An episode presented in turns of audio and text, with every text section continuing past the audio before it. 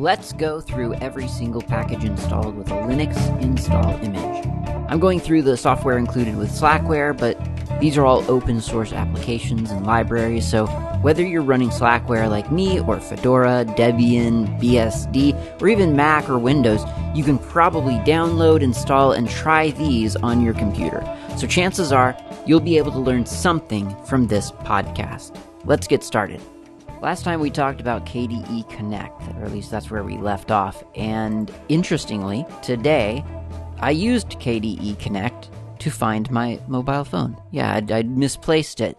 And I thought, oh, I remember that I discovered I could find my phone with KDE Connect. So I clicked the locate device on my computer and my phone rang and I was able to locate it. And when I picked it up, it, it's the big orange screen that says found it. And you click on that and it stops ringing and you're done. It was so easy and so nice. Really, really cool feature. So KDE Connect, quite useful as it turns out. I mean, I already knew that, but but many many different ways it is useful. Now we got a, a list here, a whole big list of things that I can just we're gonna fly through because uh, there's not a whole lot to say about a lot of these. I mean, at least not for me. If if this was a KDE developer podcast, I'm sure there there would be quite a lot to say about these. But I, I don't have a whole lot to comment on. So the the first one in our list is KDE no K decoration. Looks like KDE Coration or something, but it's actually K Decoration. And K Decoration is a library set for uh, theming KWin. KWin being the part of the Plasma desktop that displays Windows, KWin. Um, so the the fact that you have Windows on like little application windows on your desktop, that's KWin, and you can theme it with K decoration, or, or rather, you can theme it. And the reason that you can theme it is because K decoration exists. It, it is not something that you would directly interact with. It is not an application that you would launch and then like throw in your designs and things like that. There's nothing quite like that. I've never tried theming KWin myself. I have applied different themes with mixed results. Some themes seem to be more complete than others. Some um, I, I, think I think the the danger in decorating in, in theming a uh, an interface is that there are more edge cases than I think people realize. And so if you don't have your windows configured the same way that someone else does, then maybe there's a little gap here or there between the the open but the, the close button and the um, you know minimize button or something like that. So yeah, sometimes it can be a little bit messier than you might think it would be. Because on the surface, I, I kind of agree. It seems like it would be really, really sort of just basic. But I think in reality, it can be pretty complex. Um, the cool thing about decorating, I know I said I didn't have a whole lot to say about any of these, and now I'm just going on and on about K decoration. But I don't know. It's you know, it's some one of those things that I actually I used to try to use a lot more than I do now um, just because I, I, I, I thought it was very cool that you could decorate your desktop or, or retheme your desktop. And it is, you know, like in theory, it's very cool. And, and in theory, it works quite well. But you, do have to be careful of the theme that you are adopting because there can be surprises. But the, the, the place that you uh, adopt a theme is in system settings. And then there's a category called appearance appropriately enough. Click on appearance, and then there's a bunch of subcategories. And the one the, the one that you're looking at initially should come up first, and it, it is global theme. Those are the themes, the K decorations. Um, there are, at least on Slackware, there are four installed by default. There's Breeze, Breeze Dark, Breeze Twilight, and then Oxygen. Oxygen kind of being the the original KDE theme and uh, Breeze being the I, I, guess it was it must have been KDE f- um, four dot four? No four dot five I think. Or maybe I'm just making that up. Um, Breeze. Anyway maybe that was five. Was that five? KDE five? Maybe. Uh, Breeze. Looks really nice really slick and modern. I, I love it.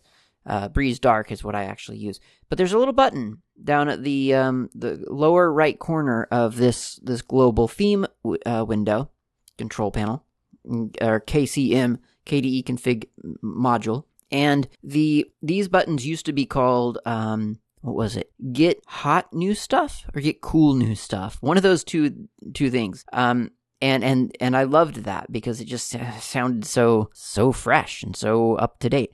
So you click on what they now just label as um, get new global themes, and it looks on the internet for themes that are available for your KDE Plasma desktop. And your results will vary depending on um, how how up to date your desktop is and so on. So for instance, this says the content available here has been uploaded by users like you and has not been reviewed by your distribution for functionality or stability. And that's kind of what I mean. Like this is um this could be, you know, you're going to see mixed results here because some people I think maybe sometimes hastily upload a theme out of excitement of, "Hey, I did a thing." And it turns out that maybe they forgot that some people are going to be using a different, you know, whatever. Uh, you know, um, I don't know, a different icon set than they were, or or whatever. Um, but there are quite a lot here. There's um, one from Deepin Linux, which is kind of kind of nice. Um, there's Arc Darker KDE. There's Arc KDE. trying to find one that that sort of. I mean, the Arc series I've I've seen around for a little while. I, I feel, and that and those are pretty neat. Oh, Amethyst. I, I feel like I've seen that one. Nordic Blue, or Nordic Bluish in that one's case.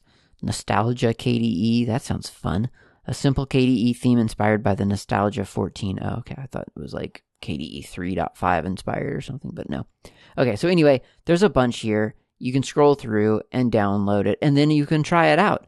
Now, I would caution you that there are um, there are ways to like when you when you try a different theme, sometimes you're gonna find that it'll clobber some of your old settings. So if if you've got your desktop set up exactly in just such a way that you like it and you don't want to lose that, then I would honestly just create a different account. Go over to the different account and test out some of these themes first because I have had some cases where I don't know, it'll be something little that you know you shouldn't care about, but of course you do. Um, but yeah, there are lots of nice themes, and it's definitely taking a look at because it can be a lot of fun. But as I say, it can also be a little bit. It, you can get mixed results, but it's it's just so cool to think about what if I had my desktop this way instead of that way, and and it can be cool because I mean, that's part of the fun, I think, of, of having an open source desktop is the ability to make it look truly, truly unique,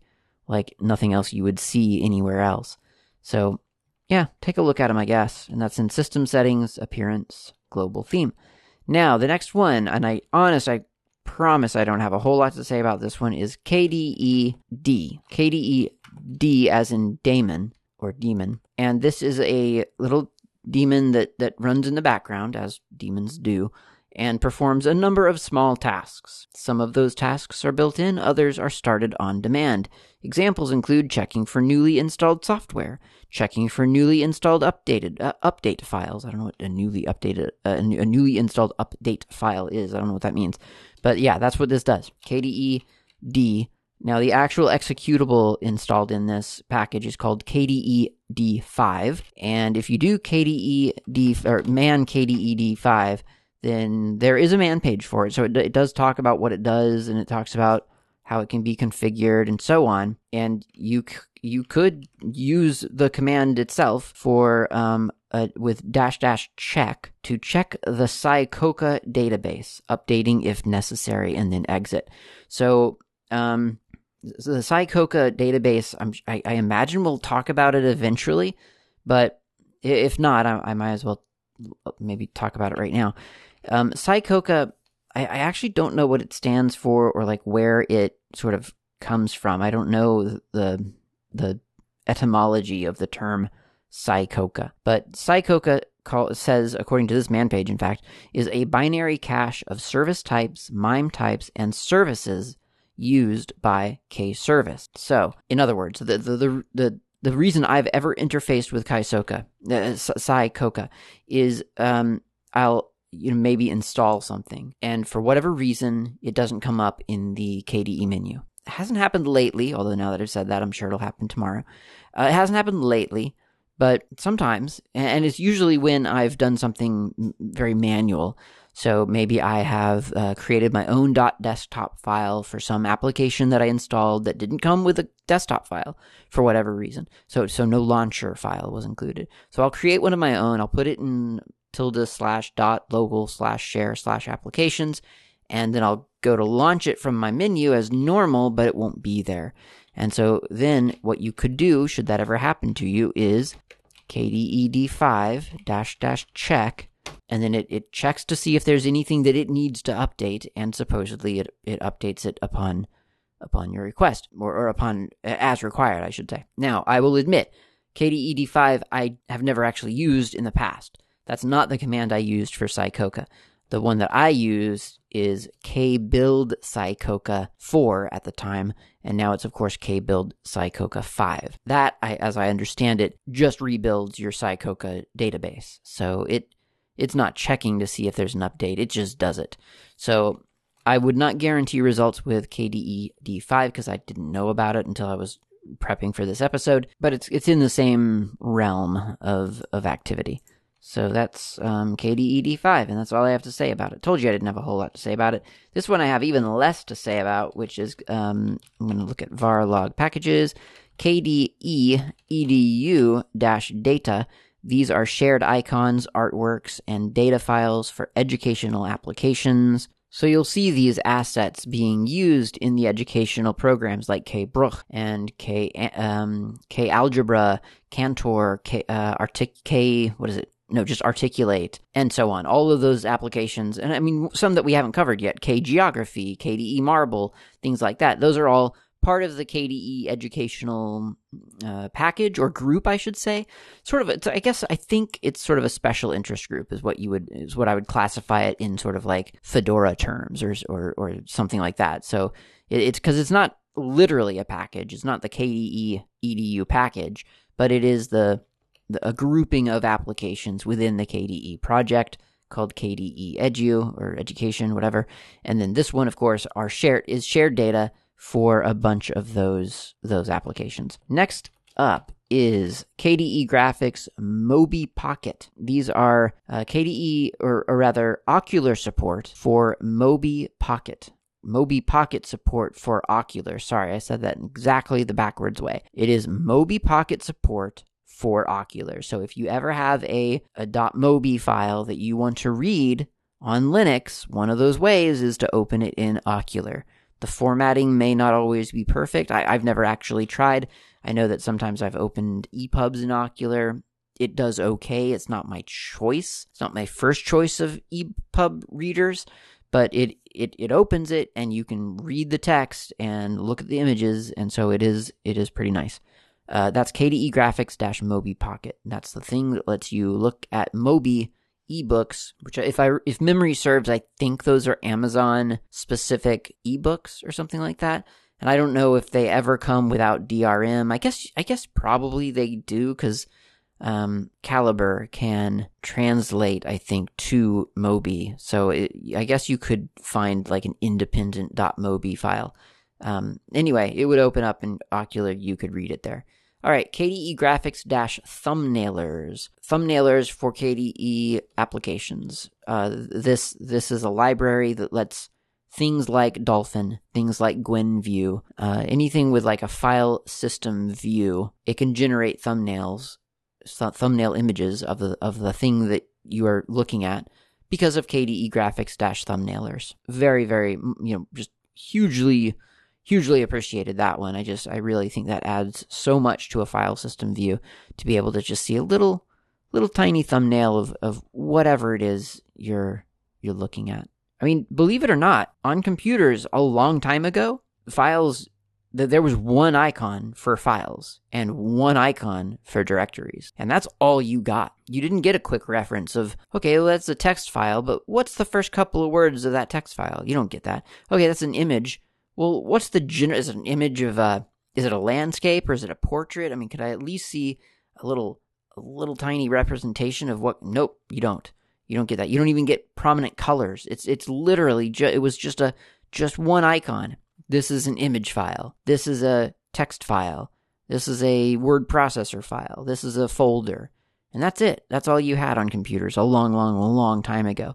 And then they started doing things where you could actually see thumbnails of, of images, text files, font files, SVGs, all, all the files, uh, videos. So it's, it's pretty cool uh, that we have that. And it is, I think, one of those things that's pretty easy to take for granted because I, I feel like it's pretty common these days. But, uh, you know, it's kind of kind of nice to have now. Uh, and you think about how it used to be, and it becomes really nice.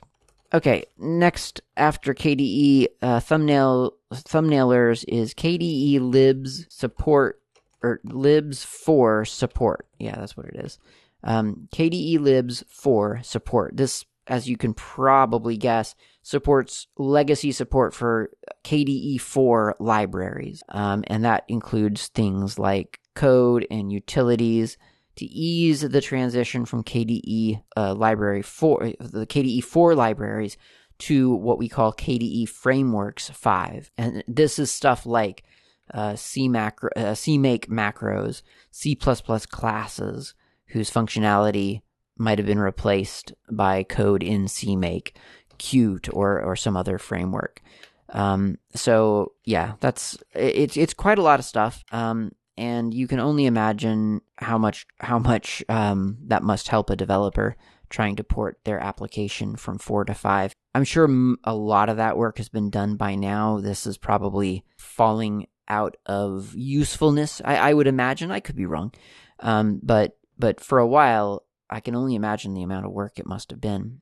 And I think that's the most for me. I I feel like that's the most painful part of maintaining an application is when the language or the framework that you're using swaps a bunch of stuff out from under you. And it's really hard, I feel, to kind of understand and comprehend why something changed. You know, it, it always gets me when a function changes its name from, or, or even its name and syntax, really, even though I understand deep down uh, there's probably a good reason for it, but you know, I was using Selenium the other day, Selenium, whatever it's called, the the web uh, automation framework thing for for Python, and there there's a, a, a find element by type function or that's what it used to be called anyway, a find underscore element underscore by underscore type or, or whatever it was by class or no, I think it was by type and no, I think it was by class and then but but now and then they changed it to find underscore element and then you parentheses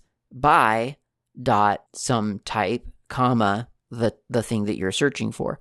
And it wasn't the most impossible change to make, but if you have it a lot, you have to go through and change all of that stuff to to the new format and or the new syntax rather, and that can be a lot of work. But I understand, like you know, the, we, we're just seeing the front end in in in a way, and and I'm sure there are lots of great reasons for changing things somewhere else, but it can be frustrating, and I think that's one of the one of the frustrating things I think of being sort of a a not a full time programmer is that sometimes you go to your code that, you know, is working fine, but now a bunch of stuff has changed and you have to go change your code. So that happens, and KDE lib support probably, or lib4 support, probably helps with that kind of thing. I don't know exactly what it does, but helping people port stuff and update it is always a, a useful, useful thing. Anything that, that makes that process more efficient or less painful is quite nice. Okay, next is KDE Network file sharing.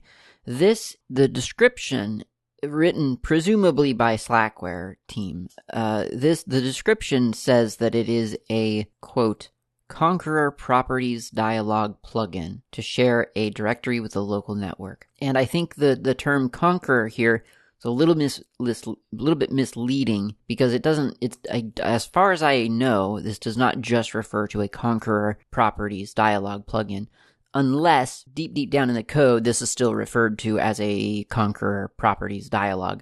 As far as I can tell, though, it is called a KDE service or a, uh, KDE, yeah, KDE services. A system service is what it's actually referred to, and it is part of sort of the org.kde.filesharing.samba.service uh, dbus um, plugin, and so really, this is just a KDE Frameworks 5 properties dialog. You see this in Konqueror, it is true, but you can also see it in Dolphin And you see it when you right click on a folder and select Properties. You see General tab, Permissions tab, Share tab, and Details tab. Share, that's that's the one.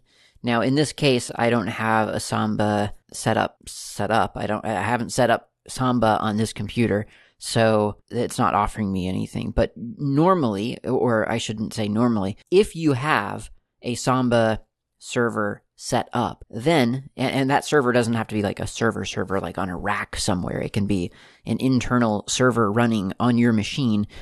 If you have that set up, then you can choose to share a directory over Samba with other computers that have access to to your computer uh, th- again through through the Samba service. So that's what that's referring to. It's a library to make that possible, and I, I have not personally used it lately. I've used it before, but not not lately. I've used it at a setting where a Samba server makes sense. Just for my home network, I don't I don't tend to really require a Samba server. I can just use file systems over SSH. So that hasn't been something that I've necessarily needed. What I do need, and what you probably need, is a cup of coffee. So let's go get one. We'll come back, finish up the show.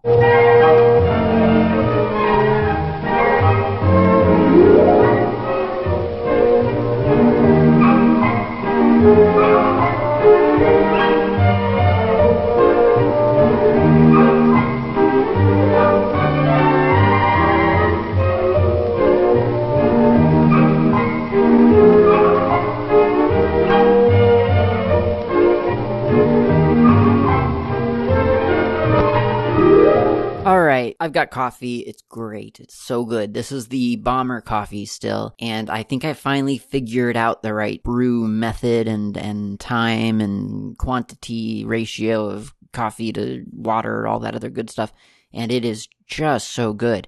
So I take everything back that I said before. Although you know what, I still think I think Milky is my favorite uh, from from Flight Coffee so far but Bomber is, has definitely sort of redeemed itself in some ways. I, I, just hadn't, I didn't quite have the, the right method originally, but it is good. It's quite good, and I have enjoyed it, and that's what I'm drinking right now. Now, the next thing on my list, uh, on the list of packages, is Kdenlive Live, or Kdenlive. I, n- nobody knows how to say it. K D E N L I V E. Kdenlive, Kdenlive. It is a video editor. And I'm going to hazard an assertion here that it is the best open source video editor available. Let me qualify a couple of things really quick in case you don't know uh, my background. I used to work in film. I, I went to film school a long time ago, dropped out, never got a degree. It's not worth it. If you're ever, if you're, if you're listening to this and thinking about going to film school, do not do that. Just go into film. Um, make films, go into film, don't go to the schools. It, it's a waste of money. So that's my opinion. Uh, so I, I got into film and I was working in film just as a normal person off the street. Uh, you know, I, I didn't, I, I, I don't know about the upper echelons of film making. Maybe if you're born into that business, you get, you get better avenues to better pay. Uh, but as a, as a, as a normal worker, just kind of scraping my way into that industry insofar as I did, uh, I I did a lot of different jobs, as you typically do. Like if if you know film, then one of the things that you you often find yourself doing are are are you know you'll just crew in in lots of different capacities. Whatever capacity they need, you'll sign up for that, uh, and it's it's a lot less of signing up as trying to get someone to sign you up because you have to make contacts on the inside and they have to have faith in your work ethic and and they also just kind of have to like you and then they'll maybe hire you to their crew. It's a miserable existence. I don't recommend it to anyone. It's you know, I got out of that business for a good reason and it is because the the business side of it is is really pretty sketchy and and I say that from from having been a, a lowly production assistant to a light crew, lighting crew member to um, all the way up to po- well certainly a lot of post production and that's i guess what's really relevant here is the post production work as well as the vi- visual effects work that i've done on on a fair few movies. So the post production work is where all the editing happens. That is where all the footage has already been shot. You have it on a hard drive or on tapes or whatever system they're using. These days, I think it's pretty much all on hard drives.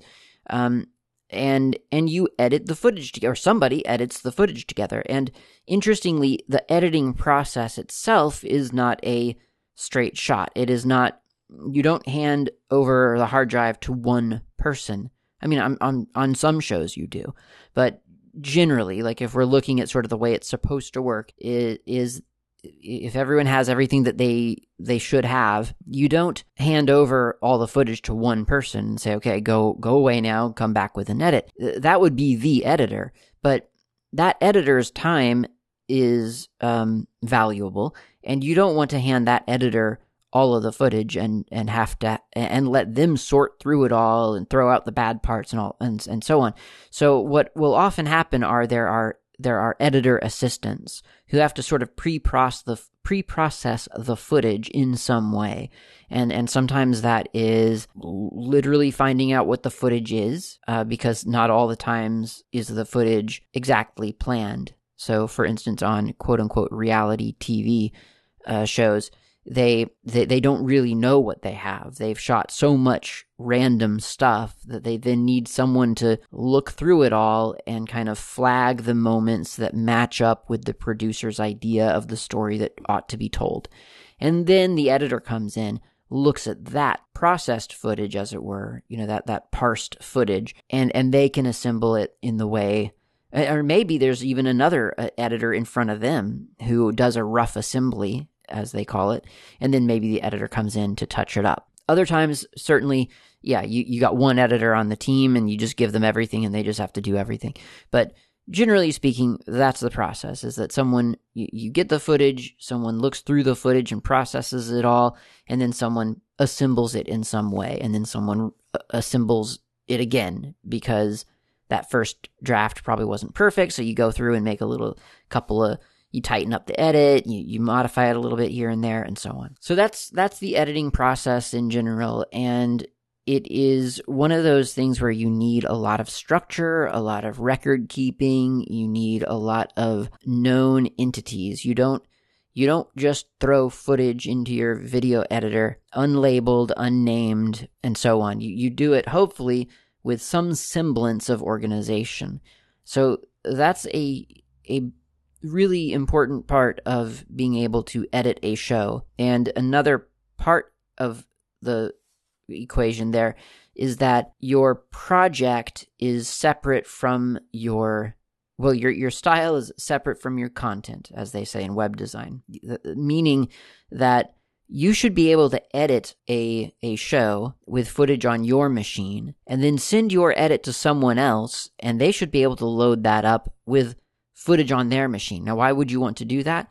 Well, maybe your machine isn't as powerful as it needs to be to edit a, I don't know, a 4K uh, movie because editing is quite intensive. Um, but you could downres it to something smaller and edit that. And then you could swap out your smaller version of that with something higher res just for the render, just for the final export. So that's quite impor- important. And, and certainly if you're working with a lot of different people, it becomes inefficient to pass around a whole hard drive of footage. It becomes a lot more efficient to just hand out a project file that knows generally where to look on a hard drive for the footage that it should be playing when it's when you press play and and then you've got you know tiny little editing files that you can send around to the different team members without the burden of actually you know copying the whole all of the movie plus all of the footage that you're not using all the cut the cutaways or the the uh, the stuff on the cutting room floor. Offcuts is what I was trying to say. Okay.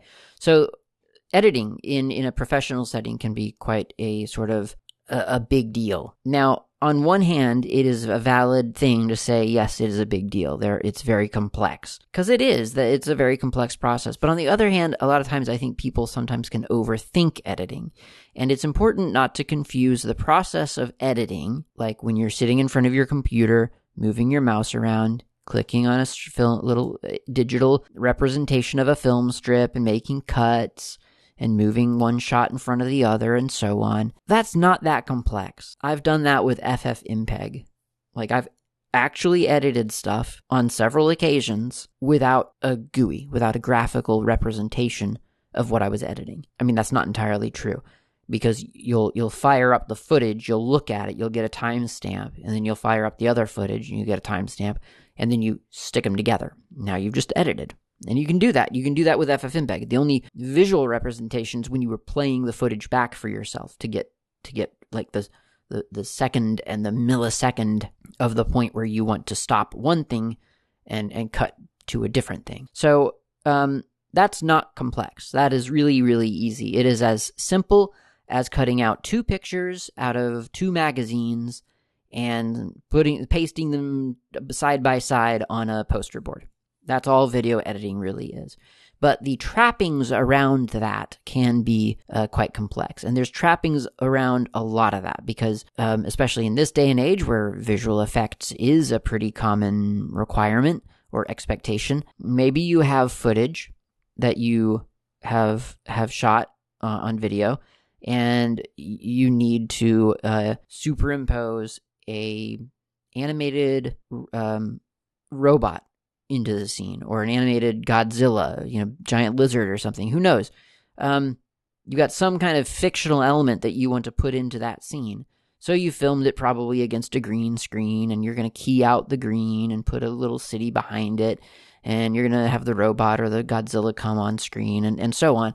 So now your video editor needs to deal with that. But it's it's quite likely again in a, in a professional setting or even a semi-professional like a prosumer setting it's quite likely that the person doing the the clicking to make the video go together is not the same person or, or maybe is not the best person to do the green screen uh, the keying of the green screen and the overlaying of the godzilla animation and and so on. Like they might be able to do it because there's software that does that, but maybe they're not like the best person to do it because there's the ability and then there's the the talent to make it look good.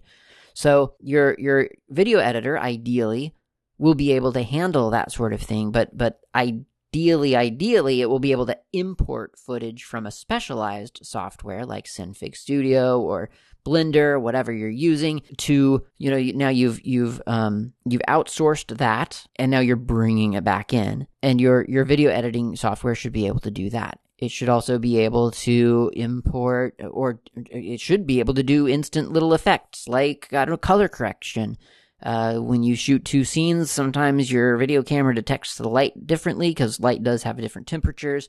You'll find that tungsten well, interestingly, sunlight tends to be to read hotter than um, than tungsten, and the way that translates actually is uh, sunlight is bluer to your video camera because it's about 65 6600 kelvin.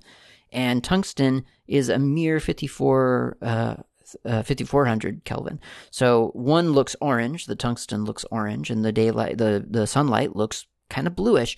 You put those together, and sometimes you know you shoot those one after the other, and, and sometimes that that starts to look a little bit weird, a little, little bit jarring. Um, or maybe you want that look, and you didn't get that. Your video camera auto corrected and brought down the color temperature and, and, evened it out. But you wanted that sort of stylized look of well, whenever they go outside, it's it's cold and, and dark and, and blue, but when they come inside, it's orange and warm and there's a fire and so on. So maybe you want that. Either way, you gotta, you gotta introduce that into your footage with your video editor. All of these things Kdenlive can do. And that's the, that's the significant thing is that I, I feel like today in 2022, sticking video footage together is not the complex process. That's the easy part. It's all the trappings around it. And I'm not saying that there aren't other open source video editors that can do that. In fact, I'm, in fact, I, I know quite, quite comfortably that that's, that there are several that can do that. But if you want sort of like the whole package, then Kdenlive is is really, in my opinion, like kind of the the the I can't even say the only one actually that gives that anymore. I can't even say that. It's it is the it's the one that seems to understand best what the different use cases of video editors might be. So if I'm looking at Kdenlive and thinking about its strengths, I would say that the interface is intuitive, and that's true if you've ever used any professional style editing application, but also, you know, again, in 2022, uh, really any video editor. Like if if you're familiar with the concept of video editing, which a long time ago a lot of people were not. Like they're just completely they would look at it and not even know where to start. I feel like in general, Caden Kdenlive is relatively intuitive for anyone who understands the concept of video editing. Are the advanced features necessarily um, intuitive? Probably not. There's a lot of things that I think almost assume a a pro level understanding of a pipeline where a desktop user is going to sit down and just think, uh, can't I just right click and generate, I don't know, sparkles or a, you know, a, a, little cat's face and ears on, on my kid, my kid's face or, or whatever people do in video editing applications these days. Like, I don't know, you know, I don't know what people really want from a video editor just kind of for fun. And for that, I, I think that yes, there might be something better than Kdenlive. I, I possibly. Again, I don't exactly understand the the target there, but I think maybe OpenShot would be the way to go for kind of super casual video editing. But if you have a the concept of a project, of a video editing project, then I, I think Kdenlive is probably the way to go. So the other strength, another strength, the way you work in Kdenlive is natural and flexible, allowing you to use both major styles of editing. And that means you can cut by the numbers, like by time code, or you can just wander around with your mouse and click and cut and stick things together. And I, I highlight that again because in my mind, editing in a professional setting, um, very, very frequently, people are cutting by by numbers, by literal numbers, and they they have notes from the editor or from the director or whoever has the the, the sort of the the, pow- the power of of editing decisions in the scenario. And it will say in shot you know 3a cut out at 000131 and then cut over to shot 6b at 05 or 000520 to whatever, uh, and and then and you know that's exactly when you need to be out and when you need to come back in, and and and you've got that those sort of you've got numbers, time codes, things like that lining up. But it is equally as likely as someone. I mean, uh, even professionals will do this. I mean, they will just kind of mouse around and just kind of feel things out, figure figure out what looks best. So both of those are important and both of those are equally valid workflows for Kdenlive. I think for something like OpenShot, the tendency is to assume that you want to just mouse around. You probably don't have anyone telling you that you have to cut in and out of this shot at this time and that time. That's not the the assumed workflow. The the assumption is that you're going to just be messing around with a bunch of footage. You'll have it all over your timeline and you'll stick it together at some point and get rid of the excess and it'll all work out. The other strength of Kdenlive is that it has plenty capabilities uh, beyond just cutting up footage. It can do all the extra stuff, the visual effects. It can do masks. It can it can do compositing. It can do color correction. It can do offline proxy editing and so on. Now, if I'm looking at the weaknesses of Kdenlive, I'm going to say that uh, it sounds like a, a bit of a cop out, but the one of its greatest weak, weaknesses is also its greatest strengths. Which I know that sounds ridiculous. It sounds like I'm a, you know, one of my, my my biggest weaknesses is that I care too much. But yeah, really, one of the weaknesses of Kdenlive is that it it is shockingly adept at being at being uh, able and sort of willing to to deal with whatever you hand it. So, for instance, if you are uh, you're editing something and you think to yourself, well, I think I'll just edit this MP3 file. Kdenlive will let you do that. Now, I mean, that's technically fine, but just understand that, that that's not optimal. And Kdenlive won't really warn you about that. And it doesn't it, luckily, it doesn't, at least not yet, it doesn't convert that to something uncompressed for you secretly behind the scenes, which a lot of editors do, and it drives me crazy. So there are, there, there, you know, it's one of those things where it's just because you can do it doesn't necessarily mean it's best to do it. And so when I'm editing, especially on a big project that really matters, I, I won't edit, even if Kdenlive will let me. I will not edit things like MP3s and OGG files. I, I convert them to FLAC or to WAV, and I edit those because there's really not a great reason to edit anything but optimal quality of whatever, whether it's audio or video. And I say that for a couple of reasons. One is because you should always be editing the best possible thing.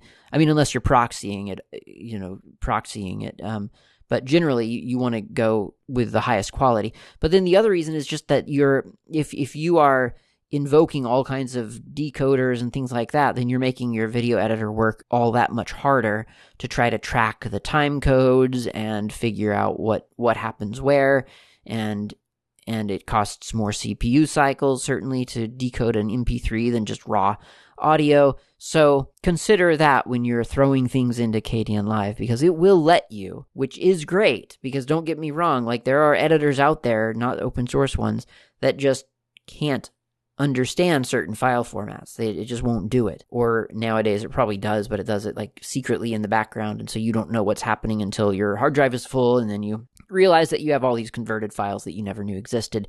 And you think, why didn't you just tell me that you didn't like MP3s? Why didn't you just tell me to give you a wave instead? But whatever.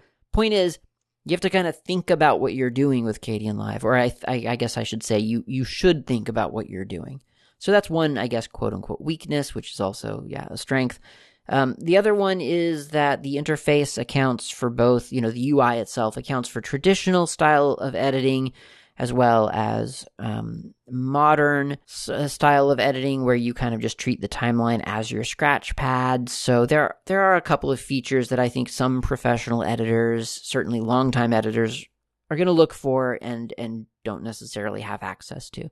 So things that other famous editors would have done or or have the ability to do, you don't have in Kdenlive. Um, and they're little things. They're the things that you don't think about, and probably a lot of people would never notice that they're not there. Like, for instance, can I click on a video clip and just press plus six to extend that video clip by six frames? That's a very, very common and exactly six.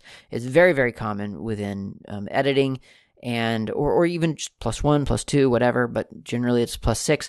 Um, it's very common, and Kdenlive just doesn't do that. That's not something that anyone ever thought to do in Kdenlive, and that's that's fine. It's just one of those things where, well, that is something that someone might come to Kdenlive and think, well, surely I'll be able to click on the edge of that clip and just add a couple of frames with my keyboard because I mean, why wouldn't that be there? Well, it's not there. So that's another weakness, I guess, is that some features inevitably are going to be missing. I mean, and that's just true of of you know switching from one application to another.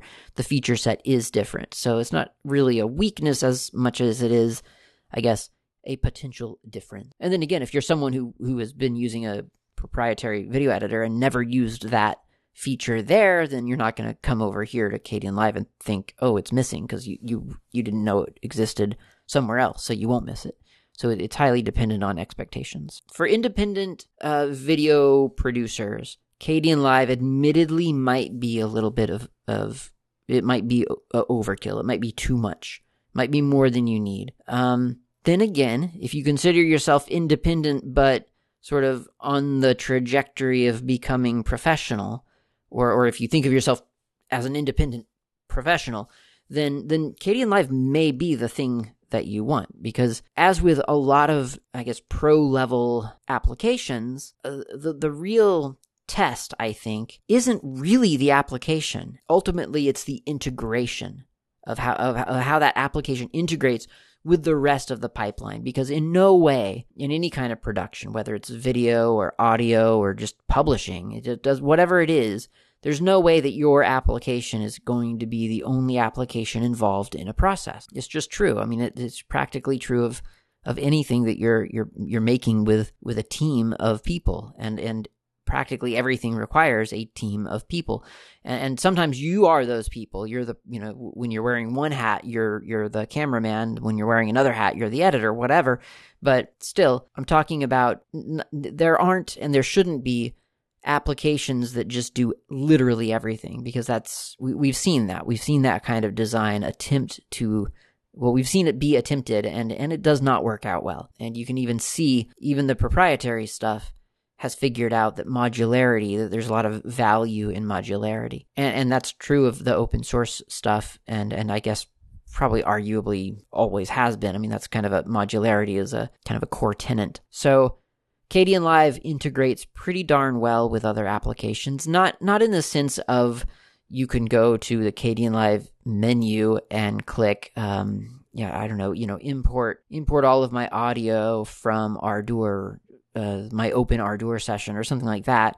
I mean, there are ways to hook those together uh, through Jack and stuff, but um, or there used to be anyway. I haven't looked into that lately, but um, certainly there is, you know, there's enough there's enough common ground that you could, for instance, export your Kdenlive audio tracks, import them into Ardour or QTractor or Audacity, whatever you're whatever you're cleaning up your audio with, and you should definitely clean up your audio. Um, then you're you, you know you ex you, you bounce it. You, you export it and then you come back and and re-import it when you're done. You mute all of your old tracks and you activate the new mix downs and then you're good to go. So there's integration there. There's you know there's xml project files. So you can uh, you can um, you can export your project file as uh, as xml or rather it is i think xml natively. You can also um, you can convert it to like an edit decision list or you know other formats that that might be useful to you depending on what you're sending out information to.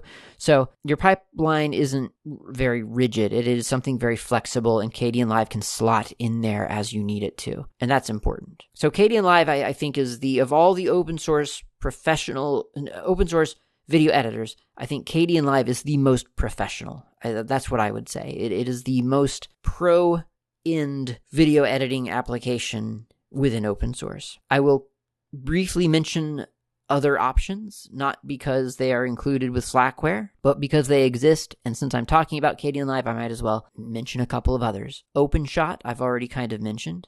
That's a good one. Not, again, Kdenlive, most professional. Everything else that I'm talking about now, less professional.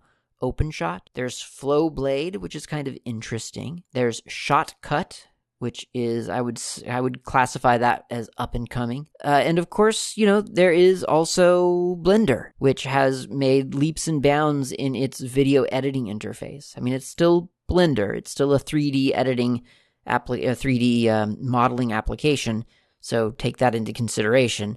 But they they they have been doing a little bit more with their their editing, their video editing um, uh, setup, and it has gotten better than it used to be. I mean, you know, amazingly, I used to Blender was my first choice of video editing for a very, very long time. Uh, there are probably episodes out there of either this show or maybe even Hacker Public Radio. I don't know where I'm talking about Blender being my my editor of choice.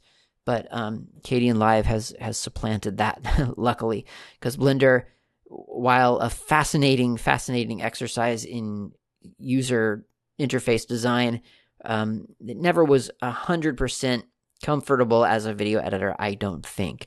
Um, but it has gotten a lot better now. So, you know, you could check it out. You could definitely check it out. Um, so Kdenlive, yeah, it's it's really really nice. It is it is absolutely the most sort of aware video editor, which a weird thing to say, but I mean, it's just it kind of knows what it is, and and it it very much moves toward being that. And and it is definitely it's got that feel, not just like emotionally. I, I'm talking about like the things that it has available to it. It's got that feel of of being a professional level application in, in very significant ways. Um, there are very few times where I'm using Kdenlive where I think, well, I need to do this task.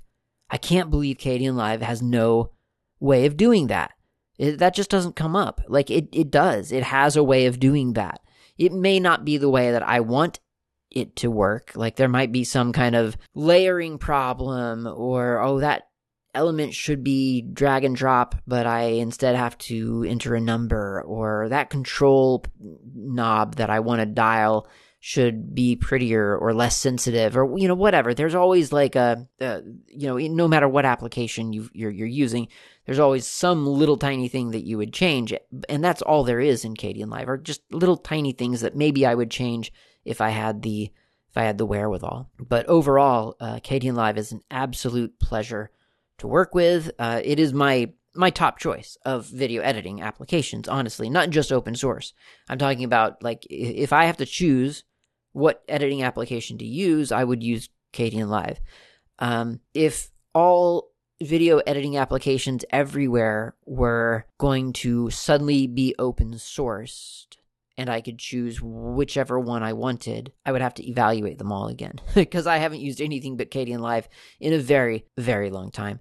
But it is a great one. It is really nice. I'm going to say, broadly speaking, the biggest quote unquote problem. Wait, are there quotes around problem? No, I'm going to say the biggest problem around open source video editing at this point in 2022. It's not the video editor. It it is it is the inter well I said the integration, but I, what I mean is it is the it is it is following the video industry and that's really really really difficult. Um, the video industry, I hate to break this to you, the video industry does not make decisions based on what makes sense. It makes decisions on whoever has the biggest pocketbook to pay for some new technology that they want to push. And so you get things rising to the top of the video industry that don't necessarily really mean all that much in terms of like improvement, but suddenly it becomes the de facto standard. And so anything that doesn't read that file format seems like it's just not even a serious contender anymore. And that's that's always been a problem. I I'm really hoping that that becomes less of a problem in the future. I don't know why it would, but maybe I don't know, maybe we'll learn someday. But I mean that, that unfortunately that's that's always going to be a problem. So maybe if you have the most recent video camera with the latest and greatest codec fancy video format that no one else can do except that video uh, camera and that one video editor uh, by the same company that sells that video camera or whatever or that's partnered with it only they can edit that format and and anything else is just not worth even investing in well, you know, FFmpeg will eventually reverse engineer that and it'll be okay. But there there is that lag time and and that's just a reality of the industry. It's not it's not something that I would really take very seriously to be honest. It's a sensitive topic. It feels bad. Like if you're talking to someone and they're saying, "Oh, I got this great new video camera. You should get one." And you're looking at your 1-year-old video camera and you think, "Oh, man, this thing's ancient. It, I bought this like 364 days ago, and already it doesn't shoot the the latest greatest video format and my editor wouldn't even be able to understand that anyway. That's not that isn't worth that's not real. That's that's something that the video industry has imposed. That's an illusion that the video industry has created in order to make their video cameras and the latest and greatest video editor look more appealing. And they will they will give it lots of bigger numbers too. They will make it bigger in every way and you will feel bad about it but there's no there's no reason to feel bad about it. Uh, you can shoot on whatever you want to shoot on. You can edit on Kdenlive, and as long as you're doing your job, you're you're telling a great story, you're getting good shots, you're getting good audio, and you're editing it together cleanly, then no one's going to notice. No one's going to know that it was edited on Kdenlive, shot on a one year old camera instead of a three day old camera. It doesn't matter. So don't fall for that. Don't don't don't listen to the people who say that open source video editing just can't keep up or that it just doesn't do the things that they just absolutely need it to do. That's not real. What's what's tr- real is that you can tell a story with video with open source. 100% true, doesn't matter. So Kdenlive is a great great storytelling application. If you're interested in trying something like that, first of all, it's a lot of work. Uh, second of all, give it a go give it a shot on Kdenlive. It is well worth it. And and it now ships with Slackware, which is crazy. Um, you don't necessarily have to use the one off of Slackware. Eventually, this will start to feel old because Slackware is not going to update for another, you know, five to six years or three or two or whatever. Uh, it doesn't matter. Like I said, video industry moves fast, computer industry moves fast. You can also install Kdenlive as a flatpak, and you'll get the more recent versions of Kdenlive. Now, with that, of course, comes the caveat that it's it's it's the latest and greatest version. So, has it been tested? Is it reliable? Is it something that you can really, really count on? I don't know. It will it will depend on a lot of factors. So I would, you know, I, I would defer to the stable version as as much as possible, and and, and keep it. Uh, you know, if you're if you're using it regularly and you feel okay, well, it's time to update with. I'll, I'll uninstall Kdenlive and reinstall it with a flat as a Flatpak. Then you can do that. That's fine. Just understand that you you will want to audition that. You'll want to make sure that it's reliable for you before you embark on a big video editing project. But Kdenlive is great. It's really, really amazing. Ships with Slackware. Who would have ever known? I never knew. I, I thought I was the only weirdo using Slackware for multimedia stuff, but it turns out now everyone can. That's it for this episode. Thanks for listening. I'll talk to you next time.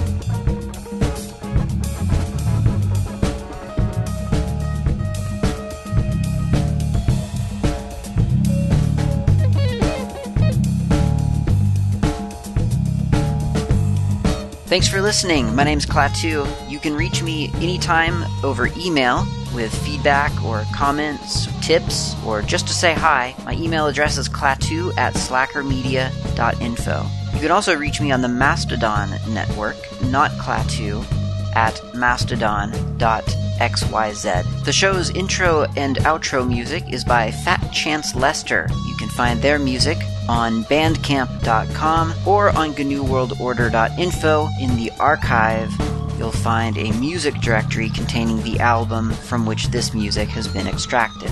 Until next time, thanks for listening and keep the source open.